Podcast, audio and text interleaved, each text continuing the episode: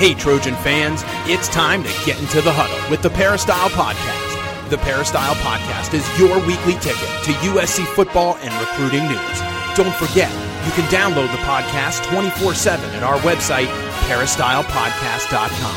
And now, here's the host of the Peristyle Podcast, USCFootball.com publisher, Ryan Abraham. Hello, Trojan fans. Welcome to the Peristyle Podcast on a Sunday. Today, we got a special guest on the shelf today, Coach Harvey Hyde. He's a little bit under the weather, so we're going to give him the weekend off. A lot of injuries in the game. Coach Harvey Hyde goes down. But right off the bench, we got Taylor Mays, former USC All-American, is in studio. He's going to take over and try to answer all those questions just like Coach Harvey Hyde, probably in his own way. If you do have any questions or comments for us, email us, podcast at uscfootball.com, or if you'd like to call or text us, the number is 424-254-9141. We do appreciate you sending in all your questions. We got a lot again this week. Please subscribe to the show on Apple Podcasts, Google Play, or Google Podcasts now. They changed the names for all these things. Stitcher Radio, TuneIn Radio, Megaphone, anywhere you can get a podcast. Please subscribe, leave us a 5-star rating, positive reviews. All that stuff is great. Tell a friend. Hey, you got some USC friends in your neighborhood? Just one homecoming, 41-14. Let them know about the Peristyle Podcast. And we want to let you know about Taylor Mays. Follow him on Twitter at @STaylorMays. He's a big social media guy. Huge. Hello. I'm a huge social media fan. What's up, Taylor? Thanks for coming in. Hey, what's going on? So, you know, just texted him yesterday, like, you want to come in the show? He's like, yeah, that's cool. Whatever. Yeah, I'm down. Yeah, you know, I was just at home watching the game and on my flight simulator. And so, yeah, you know, if I could fly over there, I would. But nice. Are you enjoying this, doing a little bit more media stuff? Are you having fun with it so far? Yeah, it's been nice. I think it's been a little bit of a change. As a player, I think you do interviews, and I never really worried about what I was saying. I just always worried about just kind of maybe the etiquette of it, if I sounded smarter, if I was just presenting myself well. And then I never really analyzed it, though, exactly what I was saying. So now it's just kind of a different look, and now I find myself watching games and watching the pregame and watching the play-by-play and seeing what they're saying, looking at people in studio, breaking it down, listening. So it's been a whole different experience for me now, but it's been good. Yeah, good. Well, glad we enjoy having you. And yeah, it's been good. Yeah. So if you haven't heard him on any of the stuff we do the Peristyle pregame show that's on KABC Fridays at midnight before each home game. So basically, the first thing in the morning on game day, you can listen on KABC 790 AM. And Taylor does a segment with Keely Yore. This is kind of the first segment we've done just together, so I don't know. It's going to be a different experience. It's, you know, Keely, yeah, I think we can handle it, though. Yeah. Keely's got her own style. I got my own style. Yeah. A little different. So we're going to start off with we talked about Coach Harvey Hyde being down for the count. Man, USC on the injury front, crazy. So already going into this game, defensive end Christian Rector was out. Cornerback Elijah Griffin and Greg Johnson both out. Vavae Malepeai had the minor knee surgery. He was out. And Palaye Naoteote, the inside linebacker, he was also out for this game. And you're like, wow, that's a lot of dudes. Yeah, it's a whole bunch. Yeah, that are out. And then in the game, you lose Munir McClain, the wide receiver, safety Talanoa Hufanga, who, you know, plays your position. You know him well. Defensive end Drake Jackson, who's been an absolute star. And then, you know, you already had Vavae out. Steven Carr and Markese Stepp both go down. So you're down to one scholarship running back. And then Abdul Malik McClain, who came in and gets a sack and gets injured on the play. I mean, there's some big injuries in this one. Yeah. I was thinking, you know, injuries are a hard thing because I don't want to criticize anybody for getting injured. But at the same time, I was thinking, do these guys need to drink some more milk? Can we send them some calcium tablets or something like that? Because I just never seen this many injuries. And it kind of just happened back to back to back. It almost like it was a bad nightmare or something when we saw two running backs go down, and I'm thinking, I can't believe that USC is having to resort to a walk-on running back. Yeah, at this point, was that weird to see Quincy Deonte go in as a walk-on before Kenan Christon, the scholarship guy, or a little bit? But I could understand that in a sense that he's been around a little bit longer, so he might have a better concept of just the offense and just maybe a little bit more experience. But I was still surprised because we have true freshmen playing. We have redshirt freshmen playing. We have young guys playing. So I thought they would have just put him in right off the bat, especially in pregame when they were saying that they wanted to get him the ball a couple of times. But like I said to you earlier, I guess we could talk about this as the show goes on. But sure.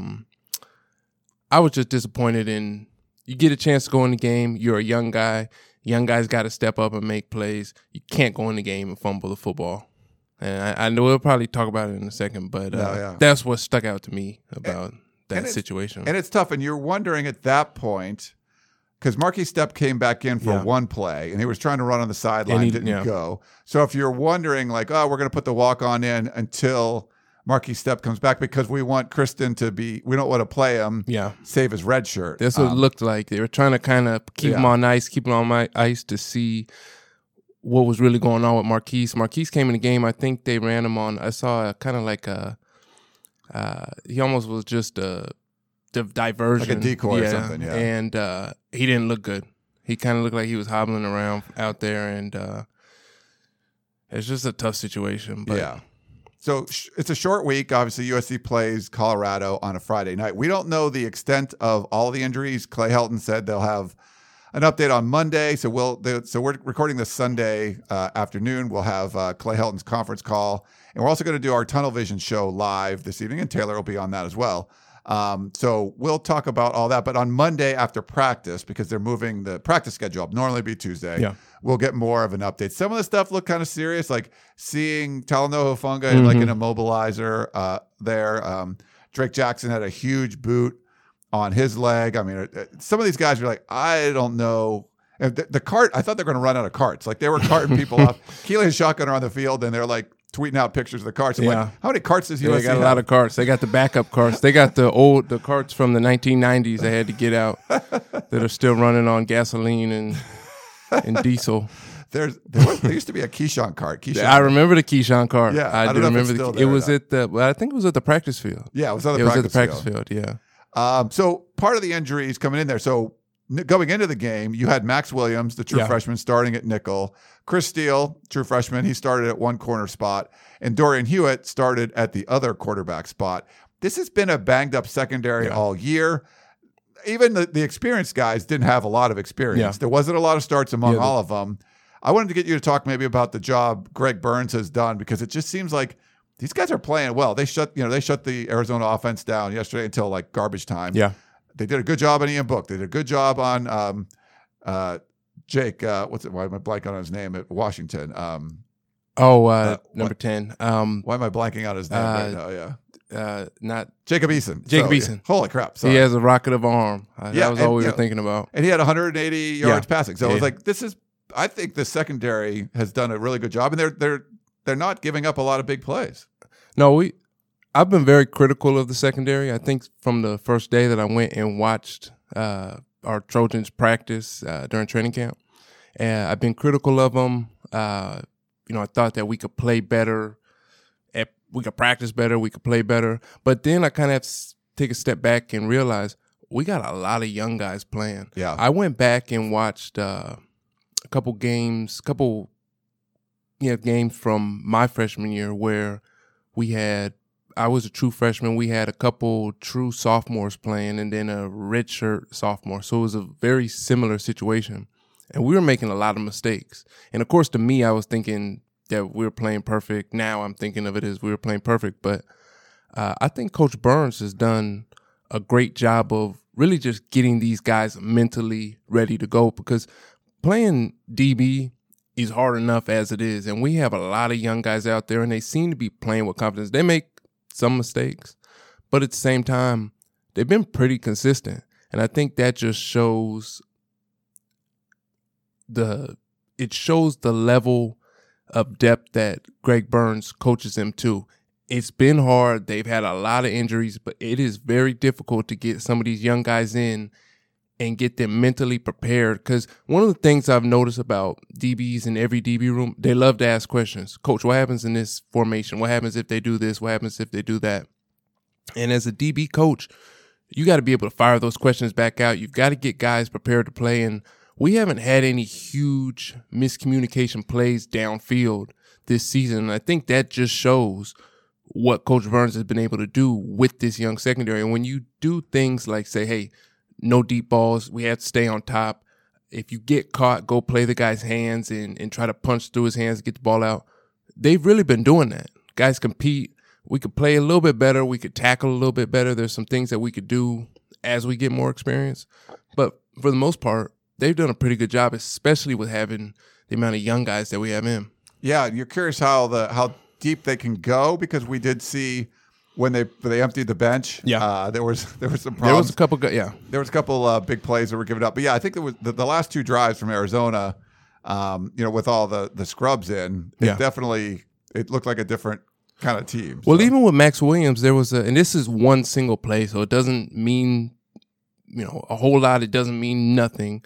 But the play against University of Washington, he was playing the nickel. He punched the slot receiver, and he got about 12 yards depth, sat in the hook window, and it literally was just a perfect drop that a nickel would take. And it just was one play to me, but I was thinking, hey, this guy's a true freshman. I saw that play, and I said, okay, this guy's got potential. He moves his feet very well. He slides. He has good eye, checking to the outside receiver and coming back to the quarterback. And you can work with guys like that. So I think that is just – that shows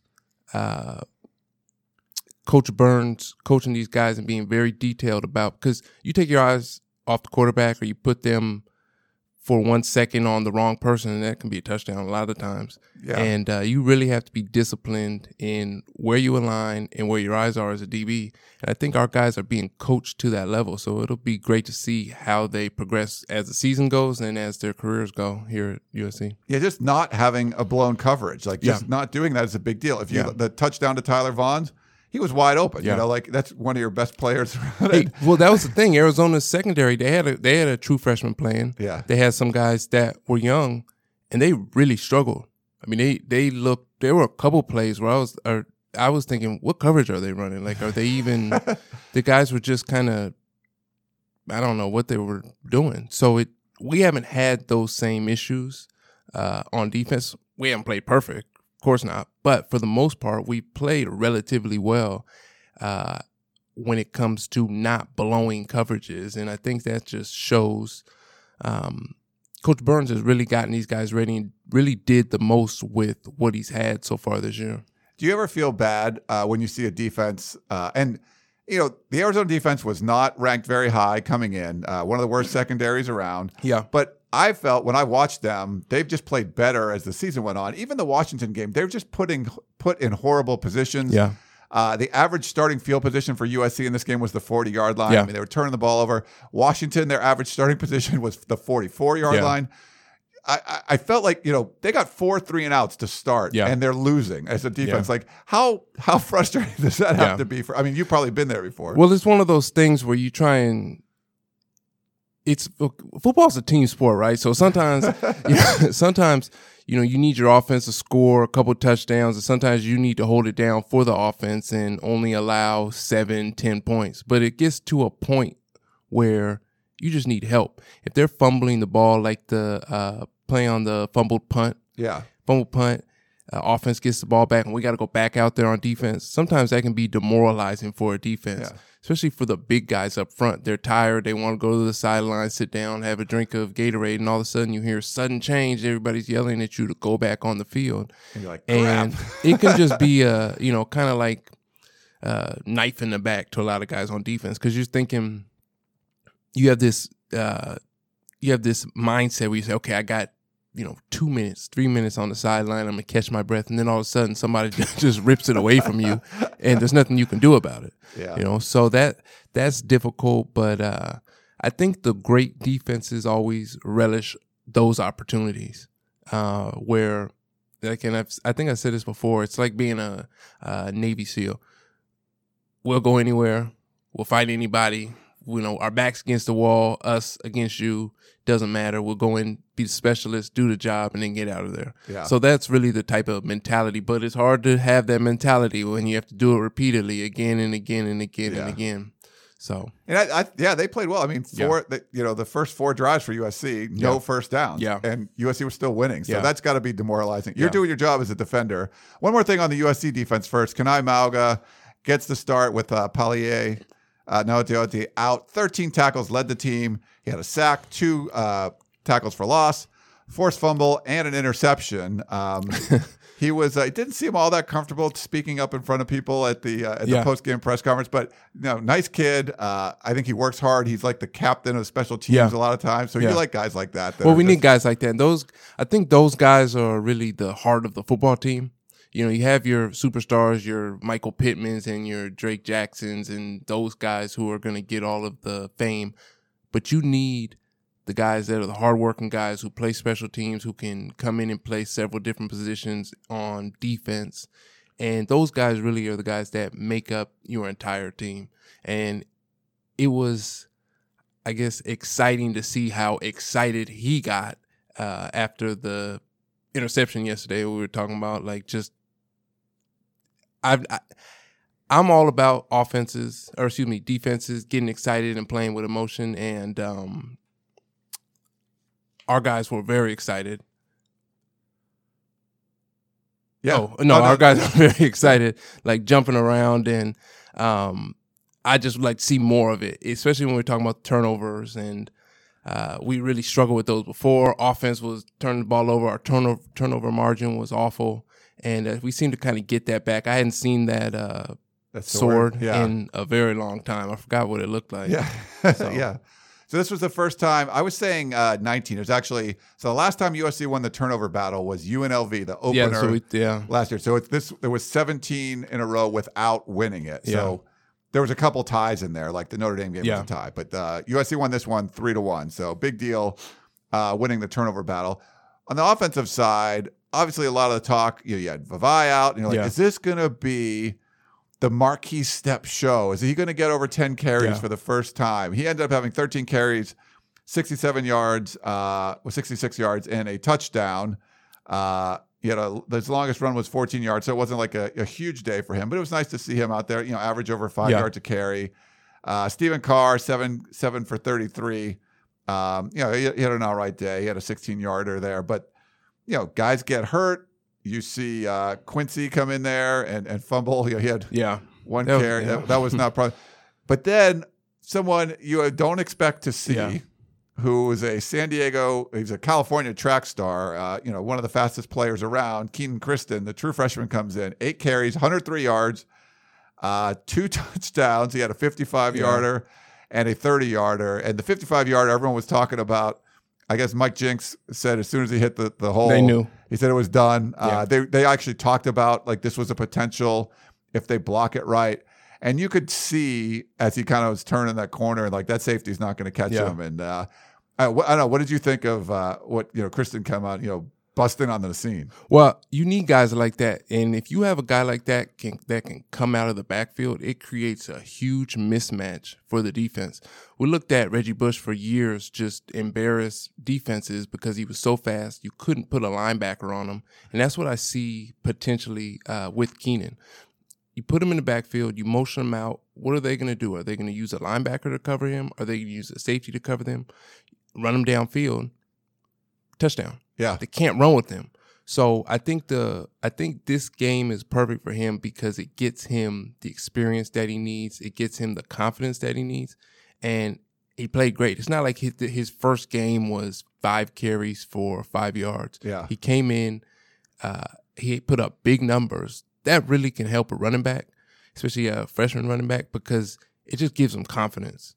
And now he has a feel for what the speed of the game is like. And I would like to see him be used a little bit more on special situations and give him maybe a 10-play package, a screen play, a wheel route, maybe an angle route. Remember, those running backs will run an angle route out of the backfield where they'll push like they're going to the flat and then give a very hard stick to the linebacker and come back inside. It's normally a goal line route or red zone route. But that's a killer route. I mean, running backs have scored a lot of touchdowns off that route. Like, Reggie Bush has scored a lot of touchdowns off those kind of routes. I see him being used as that kind of running back in the future. So I would like to see that more from him. All right. Before we jump, we got to jump into questions and have Taylor Mays answer in his best Harvey Hyde impression. We'll maybe start out that way. But first, I want to tell you about SeatGeek. Do you ever feel like ticketing websites make getting to the event difficult on purpose? It's as if they're so big they can get away with not caring about the customer experience. So what if their site's annoying and doesn't have the events you want? Hello, status quo. The real question is, how easy could it be if those ticketing sites actually cared? With millions of live event tickets and a price match guarantee, SeatGeek proves there's a better way. Search sports, live music, comedy, and more. SeatGeek has the tickets you're looking for all in one place. In an industry that tends to stagnate, SeatGeek decided to stand out from the crowd. They built the fastest way to find tickets so you can stop searching for the perfect seat and start enjoying it. It's a much better process. They pull millions of tickets together from all over the web, and then they'll rate them on a scale of 1 to 10. I look on the interactive map on the SeatGeek app. I love you. You should download it. Check it out. Looking at USC, Oregon, the next home game right now, you can see the little green dots where there are better deals. The red dots, not as good of a deal. You can even buy club seats on the app. Check it out. Right now, SeatGeek's going to give you $10 off your first SeatGeek purchase. All you have to do is use the promo code USC. So download the app, use promo code USC for your first purchase and get $10 off. That's promo code USC for $10 off your first purchase. All right, Taylor, let's jump into some questions. We have a text message, and this one's from Rick in LA. He says, "Hey, Ryan and coach," he means Taylor, "great victory by our team. Young kid who scored the 2 touchdowns, also a good story." We just talked about him. "But I have to ask, why couldn't they play like this last week against Notre Dame? And I know that the upcoming game will be another letdown because that's just the way it goes at USC with Coach Clay Helton. I seriously hope I'm wrong, but the track record says otherwise. The team is playing hard, and I will always respect them for that. But with everyone throwing out Urban Meyer's name as a replacement for Clay Helton, I thought he left coaching due to an illness, so why him to replace Clay Helton? Thanks, guys, for helping us make sense of what's going on. Fight on. Rick from LA." And real quick, Rick, I don't know if you've seen Colorado, but they look terrible.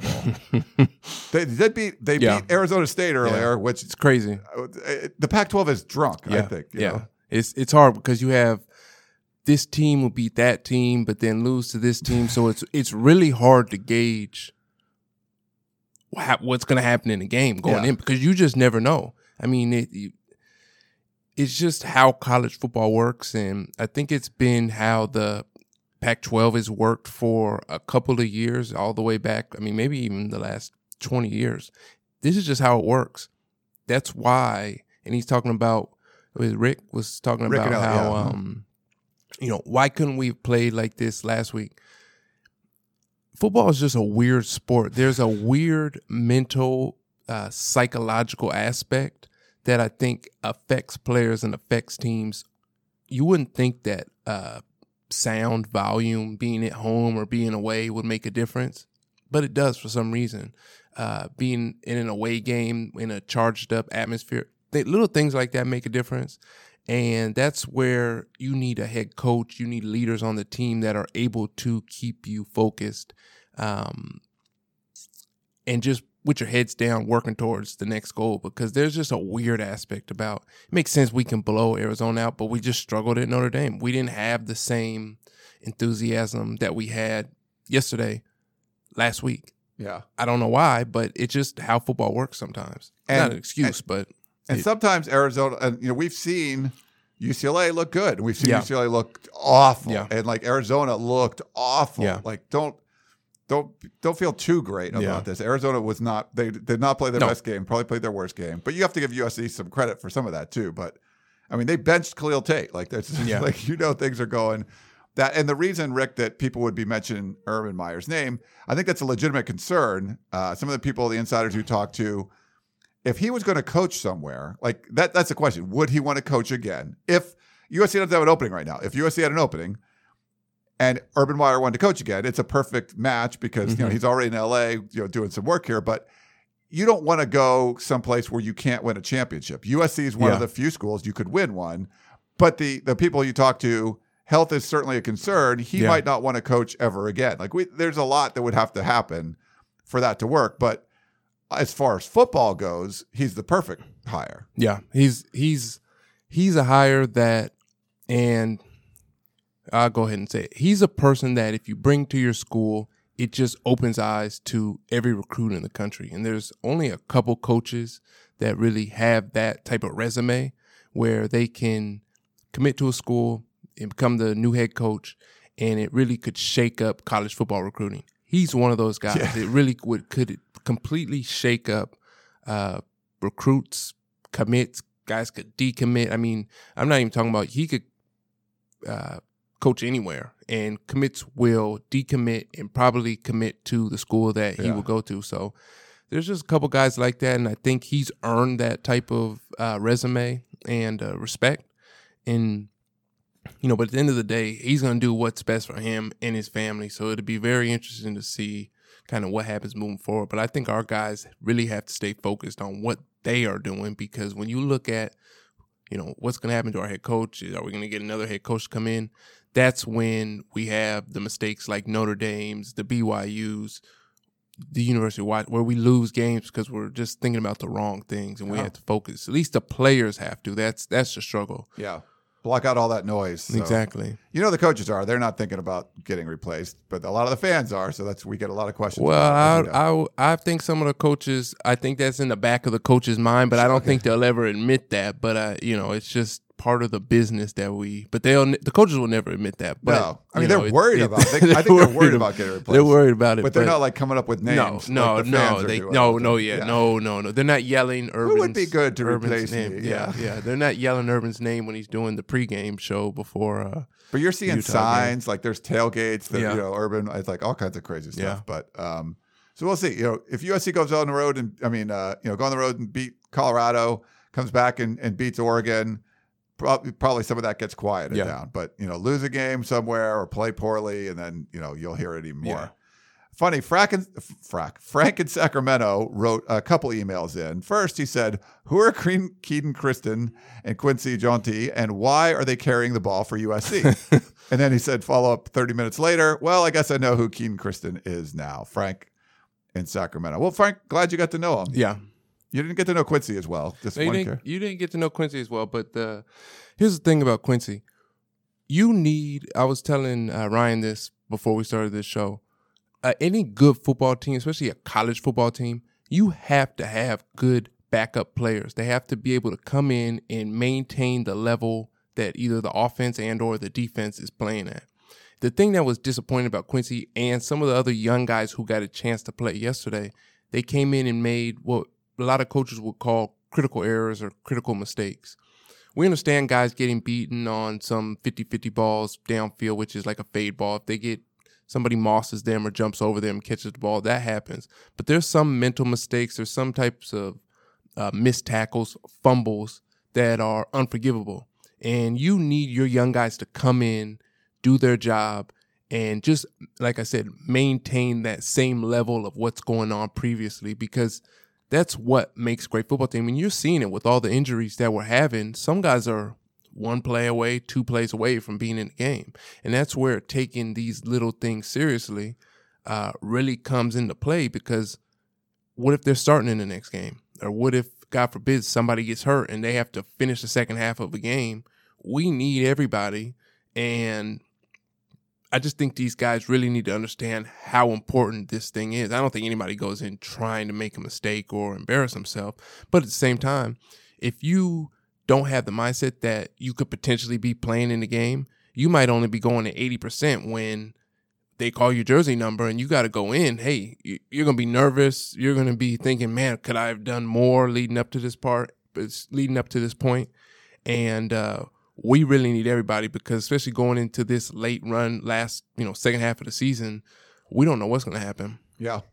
Let's go to Trojan the Barber. He had an email.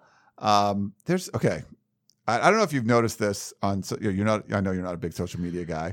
On the message boards, there's just a lot of fans who they want to win games, but they don't want it to be. See, that's why Clay Helton should still be the head coach.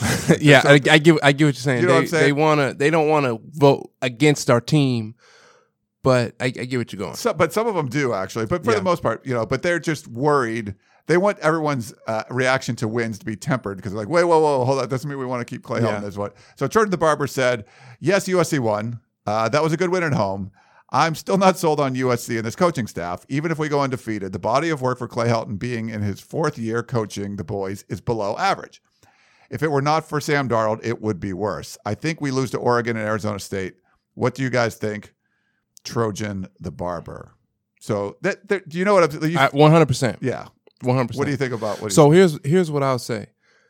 And this is nothing against I watch a lot of news channels, so I was going to say this is nothing against the current administration. I hear administration a lot. This is nothing against our USC's current administration.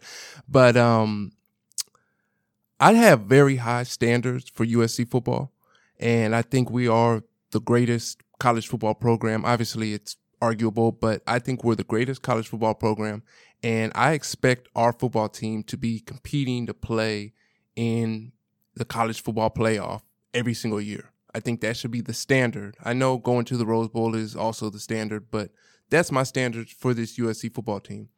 I think what's happened is it's gone down a level. I think there's just been somewhere in the mix of what's gone on the last couple of years, guys have kind of lost sight of that. I listened to Brian Kelly for Notre Dame talk to their players before the game. Well, on TV I did.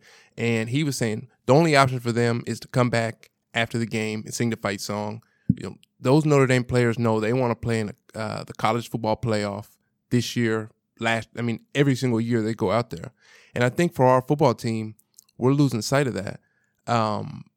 Not that every year we're going to get to be in the college football playoff, but we're USC. We don't back up for anybody. We don't back down to anybody.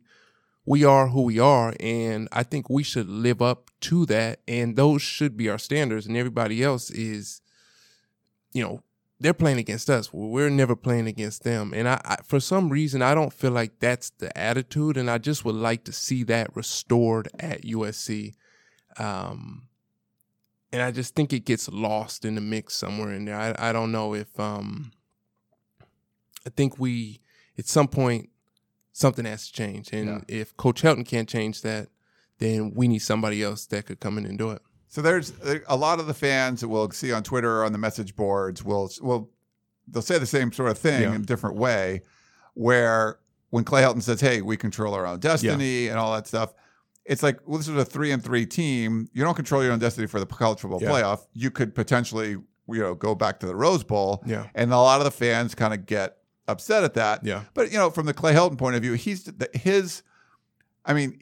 always trying to be a positive person. He has to be. Yeah. And that everyone's talking about, potentially losing your job. So you're trying to sell something that's positive. And, the Rose Bowl is still an attainable goal. And I get why you would try to sell it. But there are a lot of people that get upset. And I don't know if you're in that category where you're like, temper that a little bit. Like, hey, we're not happy with where we are. Yeah. If the Rose Bowl is a consolation prize, we're going to do our damnedest to make it or something like that. Like, instead of like, we control our own destiny, almost like that was the original goal to begin with. That's the whole point. Yeah, that's the whole point. And that's where I think one of the hard things is that, I think some of the language you used earlier in the season was, well, it's an early non-conference game. Yeah. But to me, every game matters. Yes. I don't care who we're playing. I don't care where we're playing them.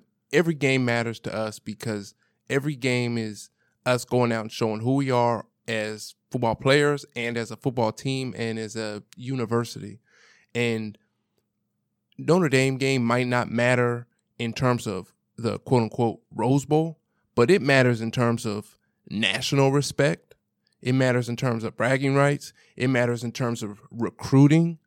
Yeah. And you would think as a head coach, I'm not saying that he doesn't take the game seriously because I know he takes that Notre Dame game seriously. But my point is when you're a player on the team and your coach is maybe telling you that, hey, we control our own destiny with the Rose Bowl and the Notre Dame game might not necessarily matter. When you get into the game and you get behind, what's the first thing you think? Hey, well, this game doesn't really matter because it can fall back. Or do you say, hey, what Brian Kelly's telling his team, there's no other option for us. We have to win this game, and we have to push forward because that's all we know. That's what our expectations are as a football program, and you push through, like the 2005 USC Notre Dame game where they had to win. Yeah. Bush had to push Matt in because they had to win because that was that team versus, well, you know, we can lose this game and we'll still go to the road. No, that wasn't good enough for them. Yeah. So I think that gets – you have to have the same standard all the time. I don't care if we're playing Notre Dame or we're playing Redondo Beach Seahawks. I think they're Seahawks, something like that. Yeah, very but good. You know, what I'm, you know, Kevin Ellison went there, I think. So that's why I knew that. Yeah. But that's one of the issues that I have, and it's bothered me for a while. After I remember being in the press room after the Washington game. Yeah. And that's what a lot of the talk was, where you're trying to be. And I just felt like, you don't always, who cares, like a lot of time what coaches say. But that really sort of, I'm like, man, the fans are not going to like this, because it was almost like you were overlooking Notre Dame and talking about winning the Pac-12 South. It's like, dude, you got Notre Dame. And you got to look at recruits, five-star recruits. Those kids want to go to schools where they're going to play, you know, high-profile games on TV, be ranked, you know, they want to have single-digit rankings next to the universities that they go to. Those games matter. I understand in the concept of the players that are currently on the team and things that you can control, maybe it doesn't matter, but to me, it's all correlates with each other, and everything is kind of intertwined in a sense that it's all just part of the same mentality and the mindset, I think, as an entire football program. Taylor, you kind of seem like you have like a drier sense of humor. Like there's, I think it depends. You're a funny guy. But I think you someone that can appreciate sarcasm. Yeah. This voicemail is oozing sarcasm. Is this Jeremiah from Snake Lake? No, this is not Jeremiah. But this is along the same lines of the last email. It's another fan that's concerned about.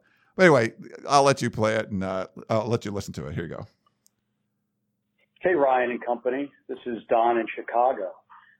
Calling after the Arizona game. Just a gigantic, huge, huge win for the program. You know, I think we're now back in the national championship conversation, and I just think people need to get off Helton's back. I mean, he's now among the greats. You can talk about him with Lou Saban and Urban Meyer and Pete Carroll and all those naysayers, you know. The fact that USC's had a losing record the past two seasons, and all these 4- and 5-star recruits and no tackling in practice. I mean, come on, give the guy a break. So anyways, forget them. This is a special team. We are going to win the mighty Pac-12 South. And I just got to say, Alabama and Clemson, watch out. So fight on. Yeah, lots of sarcasm. I got you. I know. I was thinking at first, and then I was like, "Oh, okay, I got you. I get why you prefaced it with what you gave me." College football teams have their ups and downs. I get that, but you know, that's where at some point it's just, what do you do? Yeah. What do you do as a college football program? Do you? Yeah, I can't say it. Go ahead. Never mind. Well, I think it's tough because I know there's just fans out there that are so focused on we need to get rid of Clay Helton. That's all that matters. Yeah. And I just wish – I mean, and a lot of people just enjoy the games and they want to win. Doesn't matter. But there's some that don't. And I wish they could. You know, especially people who are like hoping that Notre Dame blew USC out. It's like, dude, you could still get what you want and beat Notre Dame. There's like a – I don't know. It's just it's a weird thing. Like it's like a. I get where the fans are coming from in that sense, but then at the same time, you should feel guilty wanting your team. And the thing is I don't want any of our. I want the best for our current players, because the current players that we like, a guy like Michael Pittman, he doesn't deserve any.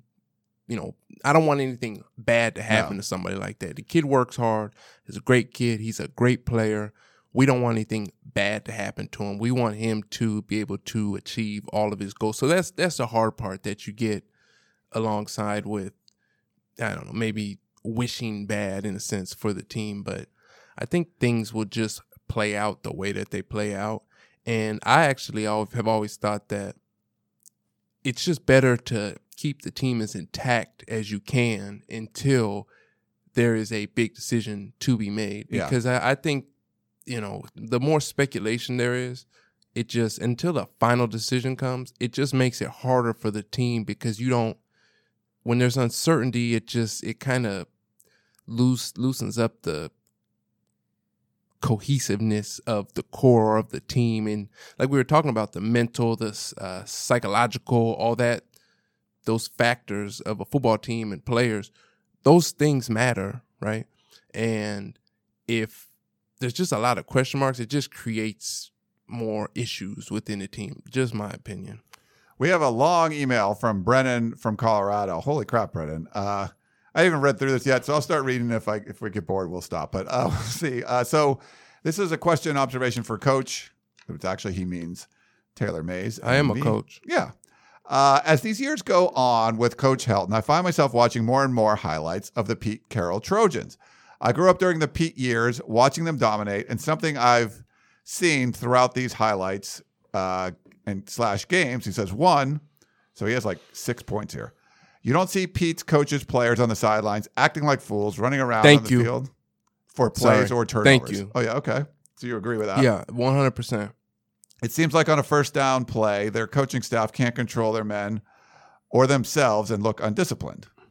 You see that? 100%. All right. So you're on board with Brennan so far. Two, Pete's coaches are all wearing the same attire, for the exception that some may have hats. How can you expect Helton to control a team when he can't even have a standard for his coaches? That's a Coach Harvey Hyde thing. He likes everyone to be wearing the same stuff. Yeah, I can get that. Do you care about that or no? I mean, I think it just depends on the team. I think there's some sideline rules that people on the sideline have to be wearing certain stuff. I don't know if that's a Pac-12 rule, an NCAA rule, or a university rule, but there are certain rules that have to be followed. However, I don't know.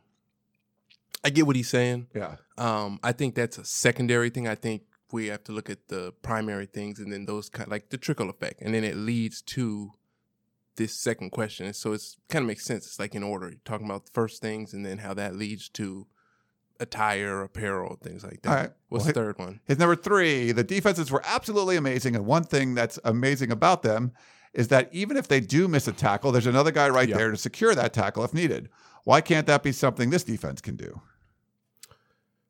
What do you want me to answer now? Sure, whatever. Oh yeah. Well, I wanted to answer number one from the beginning, but letting you read the whole thing. Well, let's go back. So number one, he was talking about the players running around like fools. Okay, so here's my thing, and this is one of the reasons why. And we've talked about this before. This is one of the reasons why I do not like social media. I'll now try to go fast when I'm saying. You see a lot of young guys, high school players, college players, post videos of themselves, kind of pumping themselves up, gassing themselves up on social media. And I never really agreed with that. I think it's kind of a weird thing to do. In my opinion, great players don't have to post videos of themselves because other people are going to post videos of the great players. Okay. And I think now we're in this society now where people love to just get immediate attention for themselves, and they haven't necessarily earned it. I see guys at other universities doing the same. Miami with I think it's the turnover chain, guys with that sword, just things that, and it's not that I'm against new things. The problem I have with it is that I feel like it's not earned. I feel like our players at our university are trying to have, I don't like the word swagger, but they're trying to have this quote unquote swag and do these things, but they haven't put in the work to earn that, the not the chance to be able to do it, but you can't do that and be 3-3. Celebrating the way that we celebrate. And I'm not an old school player. I'm not like one of these don't have fun and tuck your shirt in and just kind of be an okie doke, whatever, kind of guy. I'm not that. But to me, you got to earn it and then prove it and then continue proving it every single time you step on the field. And then you kind of, in my opinion, develop your own identity as a football team, as an offense, as a defense, and then small things can come out but we don't have a turnover chain, but just little things and little handshakes, but you got to be winning to do that. When I was in school, if we weren't winning in the Pete Carroll era, if we weren't winning, we wouldn't have been allowed to do any of the stuff that we were doing. We were allowed to do it because we were winning, because we had built that base, that foundation. Yeah. I don't think our players have built that foundation, but they're trying to do all these cool things that they see some NFL players or other universities doing, but we haven't put in the work. The university has the credit, but the players on the team, they don't have the credibility, and they need to get the credibility first before they're doing these things.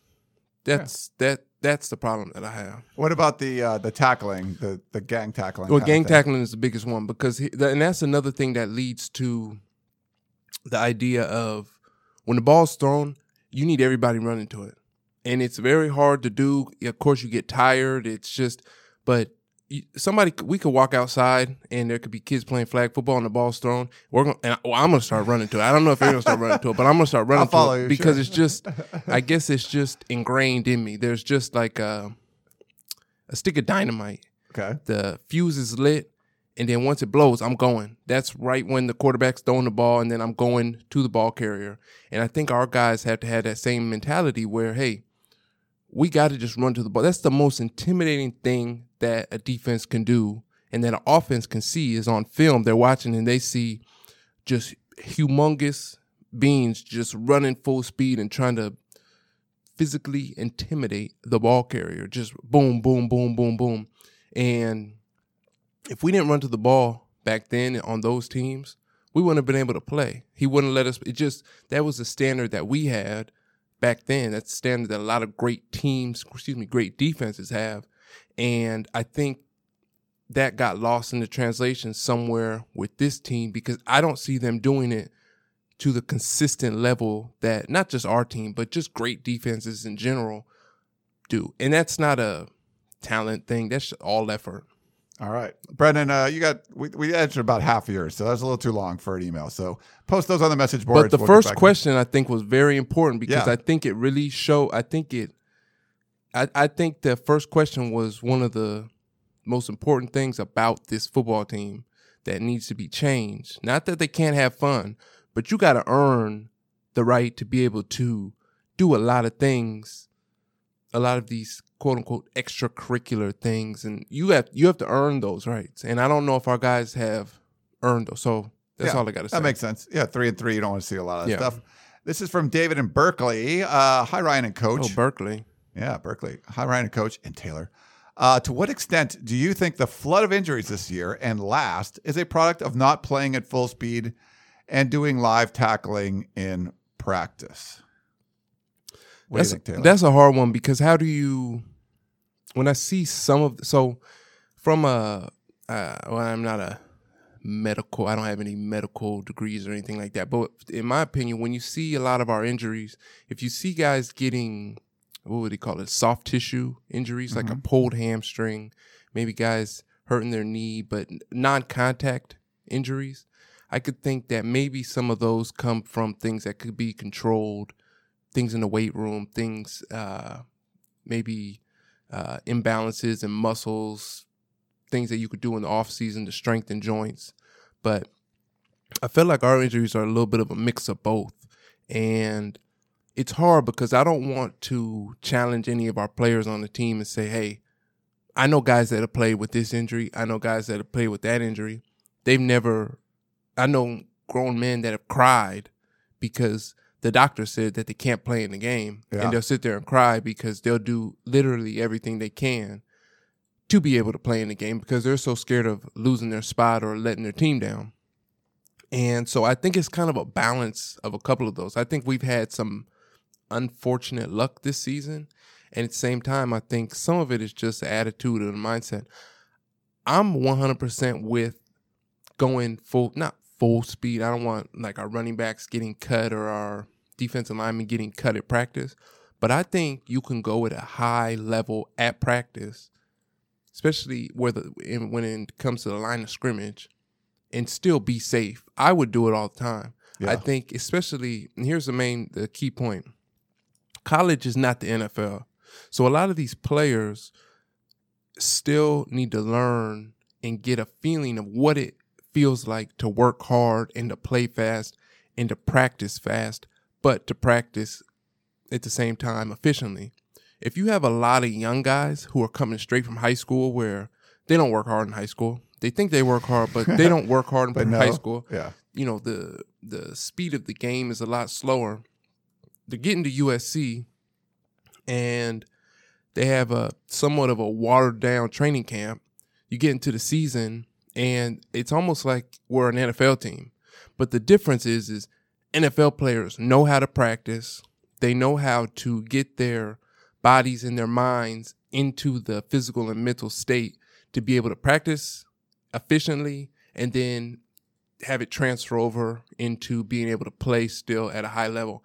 I don't think college football players are ready for that yet. I still think we're talking about building the base. I think college football players, our guys, have to build that base first, especially with the amount of young guys that we have playing. So I'm 100% with maybe not full speed tackling drills, because I think you still have to try and take care of your players. But I remember in college, we would do 9-on-7 throughout the entire season, and it would be very, very physical, and that never stopped. Yeah. Maybe the later periods in practice would slow down a little bit, but 9-on-7 was always that one time in practice throughout the entire season where it was very physical. Nobody got hurt. Very physical. We might not have wrapped up and took the running back to the ground on purpose, but we were hitting fullbacks, were hitting linebackers, D-line, you know, hit real fast, okay, and then get off the block. But just so you can get that punch and that feeling, I think that is very important for an offense and a defense, an entire football team. All right, well, let's take a quick break. We'll come right back. We got another voicemail and some more emails and stuff. Back in a minute.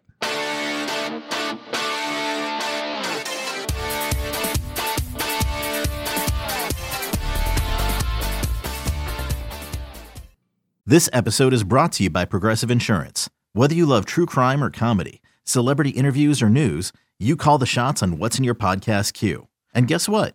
Now you can call them on your auto insurance, too, with the Name Your Price tool from Progressive.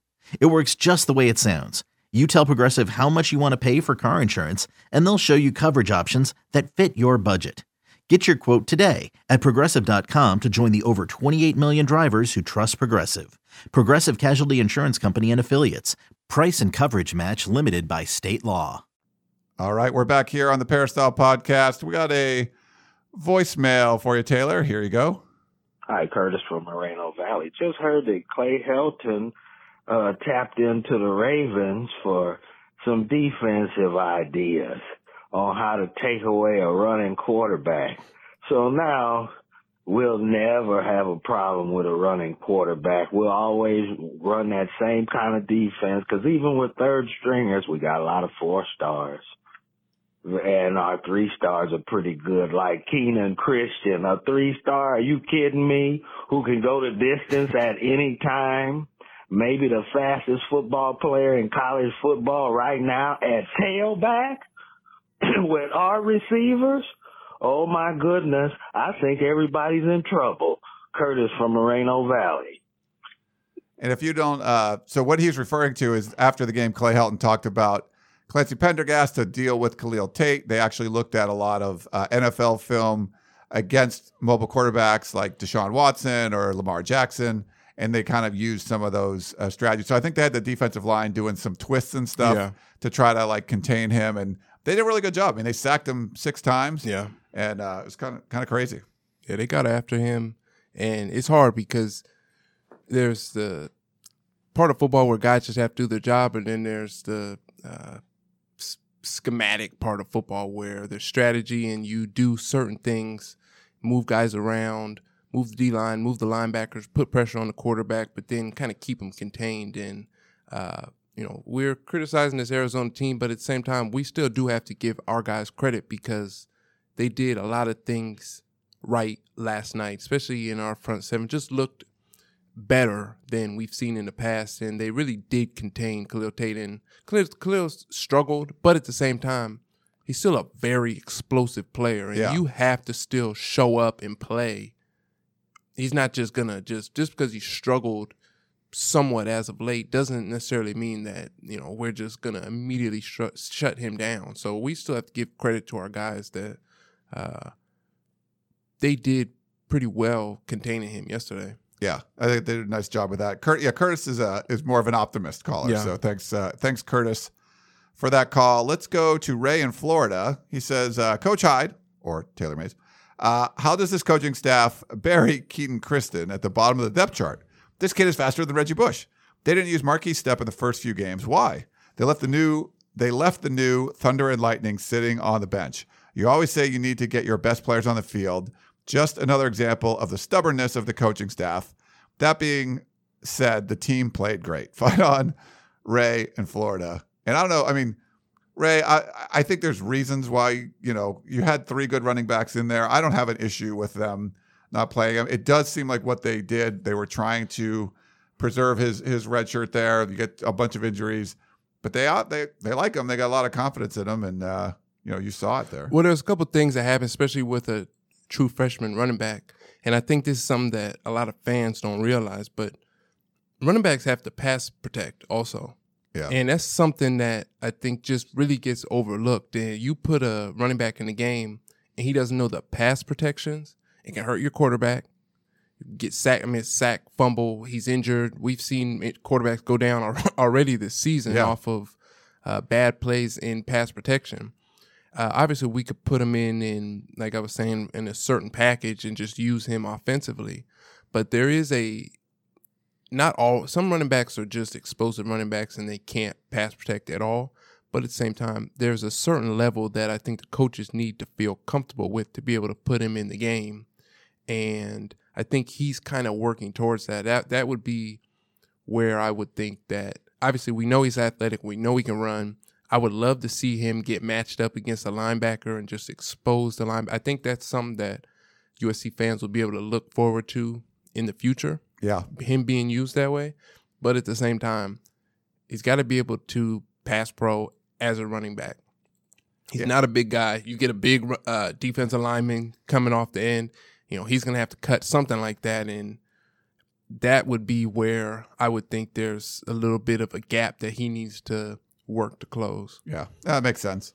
But, yeah, I'm not going to be too critical that they didn't play him. Yeah. But some people are kind of looking for reasons to be critical. So yeah. This is from our Sergeant Rodney Strong in Fort Lewis, Washington.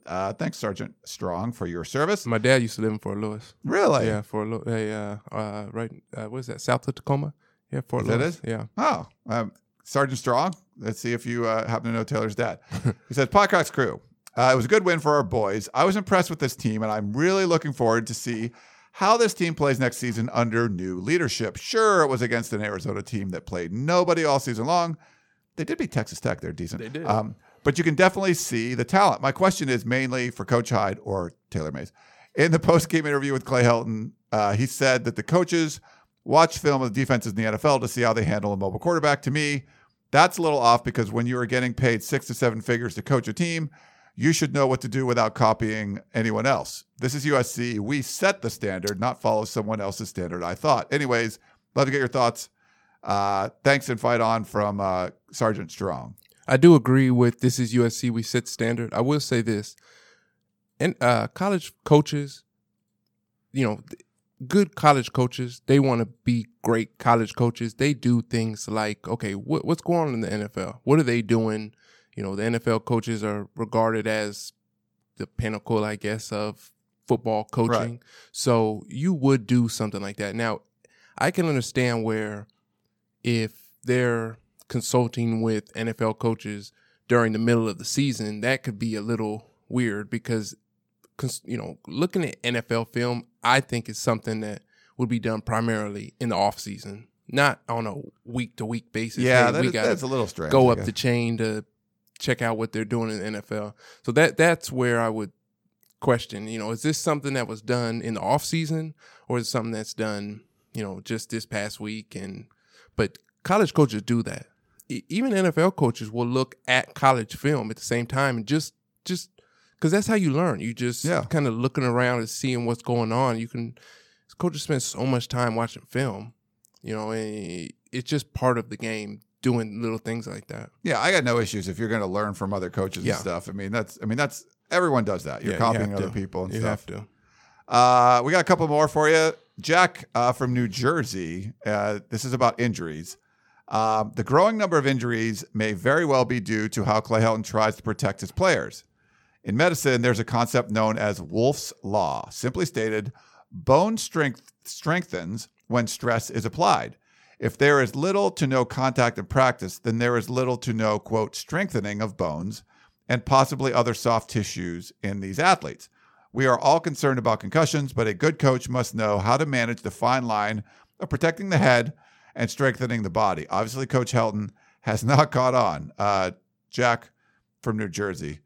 I mean, I think that's tough. Like, it's tough. So hard to know about injuries. Like, it is. It's tough. It very well. I mean, it could be what the head coach does. It could be what the strength and conditioning coach does, or, but it's not. It can't be across the board. Weird things happen. Freak things happen. Yeah.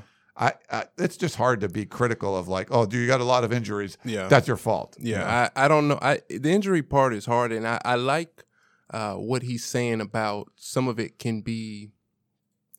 I'm not almost in a sense like if you were just a warrior and you were just getting hit all the time, and you're just gonna have a mental shield, like a physical shield, and kind of continue pushing forward through it. And I think some of that stuff is irrelevant to football, but at the same time, it's very difficult because how can you criticize an injury if an injury exists? You know what I mean? And that's just kind of where I'm thinking, okay, well, like, we don't want our guys to necessarily get beat up in practice, but we want them to almost at the same time develop like a callus on their hand where, you know, they're rough and rugged to certain small or soft tissue injuries so they can kind of be able to push through it rather than just the first scratch that comes on a Ferrari ruins the car. Right. We want to be kind of like a four-wheel drive Humvee or something like that where we can catch a dent. And it doesn't really do anything to the mainframe of the car. The car can still keep going and pushing through. So I think it really goes both ways. Yeah, interesting. It was funny. I played volleyball. Some friends were in town for homecoming that I went to college with. And we had both played like club volleyball at USC. And she used to play like kind of AVP club flyer. She was a good beach player. Yeah. She had kids. She hadn't played in like 5 years. And we were just peppering the ball, you know, you're passing the ball with your forearms. And if you haven't played for a while, she's like, oh, it's hurting. It's crazy. Yeah. But it doesn't think, you don't think about it. So I'll tell you this. Can I say this real quick? Yeah, yeah. I'll tell you this. There was always in the beginning of training, and so this might make sense going towards his question. This might make sense. During the first week of training camp, I would always have a ton of bruises on my shoulders from tackling. And it would last for about a week, and then I would never have them for the rest of the season. It was the weird, like, it would happen for the first week. Every training camp, college or the NFL, always would be bruises on my arms. And then after that, they never came back throughout the entire season. So it almost makes sense in kind of that thing. Once you get past that initial pain and it's like a training camp soreness and all that, then you kind of just continue to push through it and have. So I'm kind of become more of a believer of that question as more we talk about it. Yeah, I mean, I'm sure so you're not going to prevent everything. No, no. They have all kinds of millions of dollars of doctors or whatever in the NFL. Guys get hurt every day, all the time. They've backed off the practices and stuff. You just want to give yourself, your teammates, your the players that you're under your watch, the best chance to be successful football players, but also do it in a safe way. And efficiently. You do get the feeling that sometimes like the tackling is happening in games, and then you have to kind of ramp up to the game, which you want the practice to be able to help you get there. And I think that's where some of the criticisms are. But no, Coach Chad Kay said that they had an extra period of working on tackling. They're trying to so I think they've made some changes to try to do some things, but you're more than halfway through the season now. You're wondering, like, well, why didn't you do that? Why didn't we do it in the beginning? Yeah. And that's what we're talking about, baselines. It's got to be a baseline as a football player. Yeah. And then you kind of work to maintain that. Can't just dig deeper halfway through the season. All right, we got one last one from Glenn. He's a loyal listener. He says, hi, Coach. and Taylor, after watching SC linebackers struggle all season, being out of position or missing tackles, and the defensive line not putting up a consistent pass rush that gets there in time, I can't believe they don't try lining up Palaye Naoteote on the edge and let him come upfield like a bat out of hell to wreak havoc, a la Junior Seau or Clay Matthews. I think they're wasting his athletic ability, playing him 5 yards off the ball, covering grass. Hopefully Pendergast listens to your podcast. Loyal listener, fight on, from Glenn. And there's definitely been, you know, him being more of an inside guy seems a little different, but I don't know. Do you have any thoughts on that? I have never thought of him as a outside pass rusher. Not that he can't. But my favorite thing about EA is that he gets downhill. He's the most physical player that I've seen on his defense, and he is really the only player besides Talanoa that just reminds me of, well, maybe not the only. He's the only one that consistently gets downhill and tries to put his shoulder and helmet through the blocker or the ball. I mean, he does it all the time, and I think He reminds me of Ray Maualuga in that sense, because Ray was awesome getting downhill and just hitting anything that moved. And the problem is when you put a guy on the outside, they have to play in a little bit more space. Not that when you play in Mike linebacker, you got to play in space as well. But when you get on the outside, you're talking about pass rush moves. Maybe he would be good to throw in there because we've had some problems on the edge trying to be able to contain. And I think that EA would be the one person who would, there was like a power or some type of counter pull, he'll run in there and turn back the ball carrier. But I just think he's better inside because he's in between the tackles, middle linebacker, and I think it really counts for our guys on the outside. They need to look at what he's doing on film and then try and do the same. I think that would be better for our defense. I liked him in the middle, and they moved him. You know, they put him at the will. I guess he's at the will, and they have John Houston in the middle. Yeah. And a lot of people say he's kind of undersized for that or whatever. But I thought he would be better, you know, as more middle, like a Ray Maualuga kind of guy, which you like because he's just hitting everybody, and that's what I like. So you can make mistakes. You know, I'm a lot more forgiving of certain things if you blow the person up, if you get downhill. And I think that, you know, it just sets a tone for the defense. I think that is important for a defense to be physical. And we were talking, one of the questions earlier was about guys gang tackling and running to the ball. And when you have a bunch of guys that are running full speed into the ball carrier, your defense is going to be all right the majority of the time. And you know, John Houston is a little bit undersized, but he's supposed to be athletic and quick and fast. So it just kind of, there's a ton of undersized middle linebackers who are quick and fast, who are all pro. Yeah. You know, so we have the potential with the linebackers. They just need to be a little bit more consistent in what they're doing. All right. Taylor Mays, former USC All-American's been doing great work here. I think, you know, the last couple of months you've seen him on some of our shows or you know, videos or podcasts, and doing awesome work, Taylor. So hopefully this has been fun for you. Yeah, good stuff. He doesn't like to talk about himself too much, but well, that's what I'm saying. You got to earn the something, and then you got to keep proving it. So yeah, well, I think you're doing a great job. So thanks, I do appreciate you coming in and pinch hitting for Coach Hyde. So you know, you got to do what you got to do. Yeah. Good stuff. So we'll thanks so much, everyone, for listening. Yeah, we went a little over an hour. Pretty good.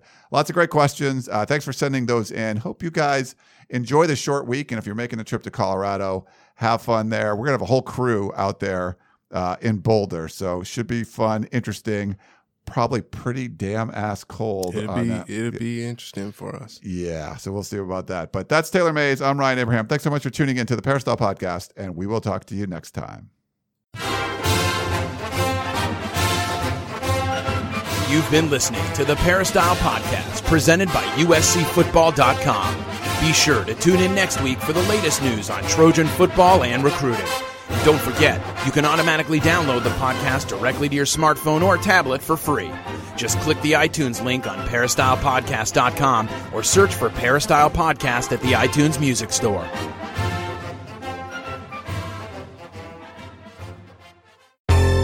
Baseball has begun, which means you need to listen to Fantasy Baseball Today in 5, part of the CBS Sports Podcast Network. Join Scott White, Chris Towers, and me, Frank Sample, every Monday through Saturday as we deliver all of your fantasy baseball needs in just 5 minutes. We'll break down the biggest performers, news, and prospects who could make an impact this season. Make sure to download and follow on Apple Podcasts, Spotify, the Odyssey app, and everywhere else podcasts are found.